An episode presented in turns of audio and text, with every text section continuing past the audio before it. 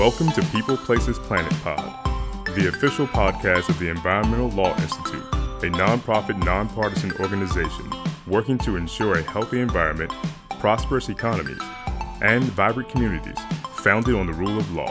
Welcome to this week's episode of ELI's People, Places, Planet podcast. My name is Elisa Torres Soto, and I'm a staff attorney at ELI. Before we jump into today's podcast, I wanted to note that we're doing something a little different this week. I'm publishing this episode twice once in English and once in Spanish. The original version was recorded in Spanish, the preferred language of our podcast guests. This version was recorded from a transcript of our original interview. Offering this particular podcast in both Spanish and English ensures it is more accessible to communities in Puerto Rico who are impacted by the issues we will be discussing today. Now to jump in. The Martin Peña Channel is an urban tidal channel connected to the San Juan Bay Estuary, located in Puerto Rico's capital of San Juan. The San Juan Bay Estuary is the only estuary outside the continental U.S. designated as an estuary of national importance by the EPA. The Martin Peña Channel area is comprised of eight communities located in the heart of San Juan. Barrio Obrero Marina, Barrio Obrero San Ciprián, Las Monjas, Israel y Bitumul, Buenavista Hato Rey, Parada 27, Buenavista Santurce, and Cantera. The ancestors of these communities migrated from all parts of the island in the early 20th century to this space which is a coastal mangrove forest. Hundreds of families came to the capital wanting to start over after the devastation left by Hurricane San Ciprian in 1932. According to the 2020 census, nearly 11,000 people live in the Martin Peña Channel area. Because these communities were developed with little to no planning or government intervention until almost five decades after Hurricane San Ciprian hit the island, a great strain was put on the surrounding ecosystem, which is, in turn, directly affecting the communities. One of the biggest issues that the communities face is constant flooding. The floods expose the residents to highly contaminated waters, which constitutes a great public health risk. In an effort to address these floods and other impacts, under the newly approved federal infrastructure law, the federal government is putting $163 million towards the restoration of the Martin Peña Channel and the area surrounding the San Juan Bay Estuary. This includes a dredging project that is set to start in 2023. However, these communities have already been working to address the floods and ecosystem impacts for years. They are resilient, advocates, and fighters. From the youngest to the oldest, they know how to roll up their sleeves and get to work for the prosperity of their communities. Today, I am accompanied by three young community leaders from the Martin Peña Channel area communities who are speaking on behalf of their organization, Líderes Jóvenes en Acción, or LIJAC. In English, the full name translates to Young Leaders in Action. Cristal Hegel Mayrita Rosario, and Jamie Benitez. Thank you all for being willing to share your experiences with us today. Thank you. It's an honor for us to be part of this podcast. Thank you. Can you talk more about the LIJAC? It's Cristal speaking. LIJAC was registered as a nonprofit organization in the year 2007 in Puerto Rico's Department of State. However, it's a youth organization that has existed since the year 2002. Our group's objectives are to develop and strengthen youth leadership skills and to promote critical thinking and analysis in this population in order to stimulate young people to participate in decision making inside and outside our communities because we recognize that it is important that young people give their opinion in the decision making processes because they're the present and not only the future. Thank you, Cristal. And how long have each of you been a member of this organization? It's Mayrita speaking. I have been a member of LIJAC since I was 10 years old, so that means that I have been in the LIJAC organization for 12 years. It's Cristal speaking. I've been in LIJAC since I was 10 years old, so I have also been in LIJAC for 12 years. It's Jamie speaking, and I have been a member of the LIJAC organization for three years. Thank you. And what have you learned during your time as a member of LIJAC? It's Jamie speaking, and I have learned to respect opinions, problem solving, and to be a leader in the community and in school. It's Mayrita speaking, and I have learned during the time I have been in LIJAC that it's always good to let everybody know what you think, that I'm a good leader to many people. When people tell me that, I'm surprised because I do not see myself as a leader. Also, it helps me to express myself and be aware of things that happen nowadays like the problems that we've had in our government and everything that has happened after Hurricane Maria. It's Cristal speaking. In LIJAC, I've learned to always say what I think and to not stay quiet in the face of injustices. I've also learned the importance of getting involved in my community to resolve issues because if I don't do it myself, then who is going to do it? And who are we waiting for to get the issues resolved? Additionally, I have learned to constantly keep myself informed of what is happening in our communities and in our country. Thanks.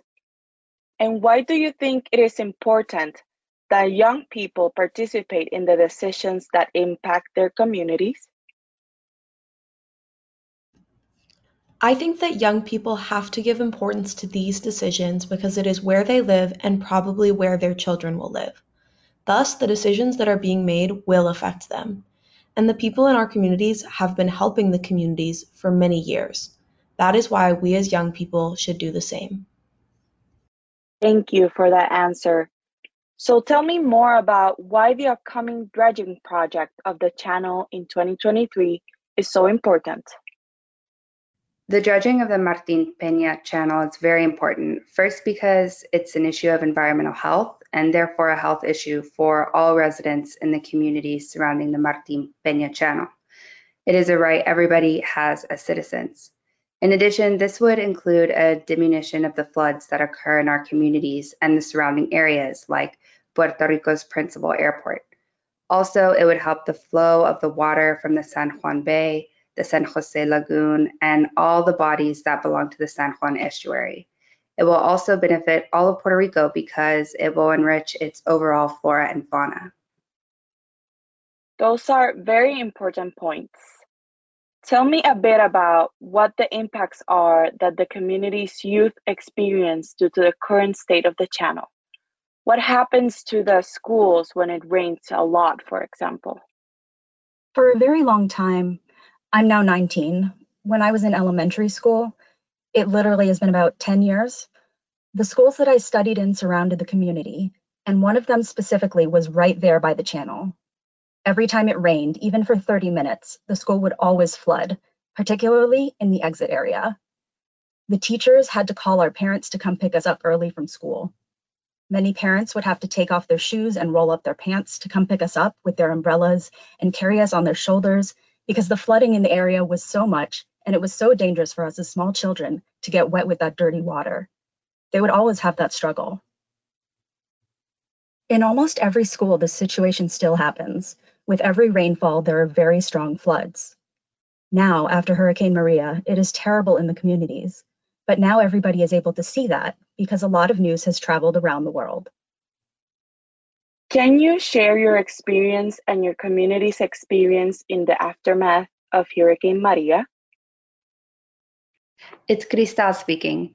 During the passage of Hurricane Maria, my family, similar to many families in all of Puerto Rico, lost our house. It was a moment of desperation, right? To feel how our home was falling apart and we were right there witnessing everything. Also, we suffered a lot of flooding in my community and it affected us as a family because we could not get out of our house because we were completely surrounded by water. We could not go out to help other neighbors as a consequence of the water being pretty high, maybe even higher than knee length, and so we could not go out to help anybody. Notwithstanding, I can say that my experience is surely the same experience as other families in Puerto Rico, that the first aid that we received was the aid from our community.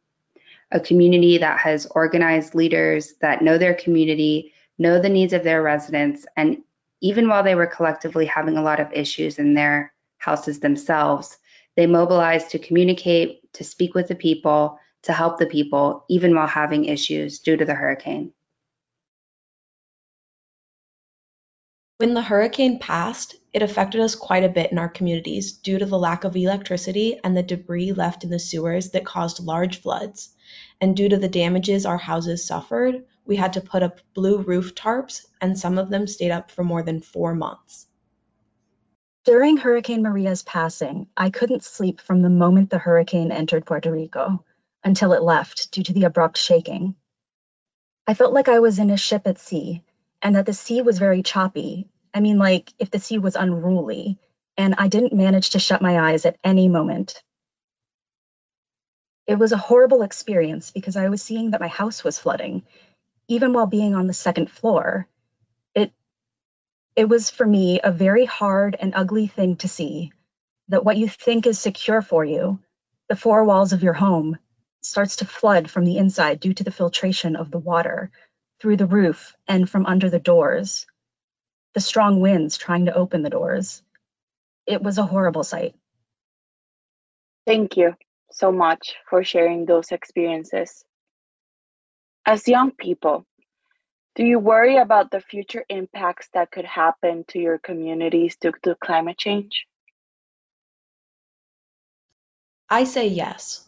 The change that will happen in the climate will be irreversible in the course of eight years, in 2030, according to meteorologists, and it will affect us on the coast due to sea level rise and it will cause a shortage of potable water. And what are your aspirations for the future of your communities and the youth of the Martin Peña Channel area? One of my aspirations for my communities and our youth is the dredging of the Martin Peña Channel. I understand that for generations, the families in the communities have been waiting for the floods to occur less frequently.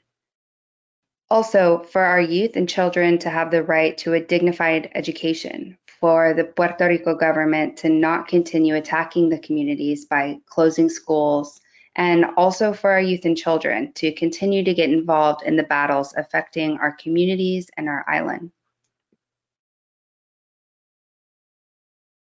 One of my aspirations is for young people to continue involving themselves in their communities because it's their future and their children's future.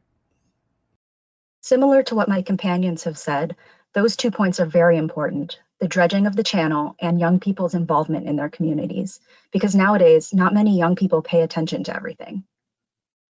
And finally, is there anything else that you want the people who are listening to learn about the youth of the communities of the Martin Peña Channel area? It's Jamie speaking, and I think that young people should be considered more in the decision making processes because we too have things to contribute and our opinions should be valued. It's Cristal speaking, and I hope that people know that the youth and the other residents of the communities of the Martin Peña channel have a voice, but we haven't been heard, and that's another issue. We're watching, we're overseeing, and we're ready to continue fighting for our communities. We know the importance of the organization of communities, and we invite other communities and young people to organize in order to fight for their rights. It's Maritza speaking, And I wish that young people would stop thinking that because they are from El Barrio, they are not as important as others.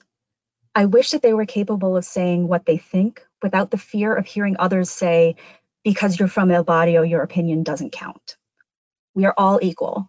We are all important. Thank you so much for joining me today and sharing your thoughts. For the people who are interested in learning more about the group, you can find them through the Facebook page of Proyecto Enlace del Caño Martín Peña. Thank you. We also wanted to extend a special thank you to the ELI staff that helped with the English recording of this episode. Thank you to Jen Norman, Rebecca Ramirez, and Georgia Ray for being the voices of our interviewees. Thank you for tuning in to People Places Planet Pod, brought to you by the Environmental Law Institute.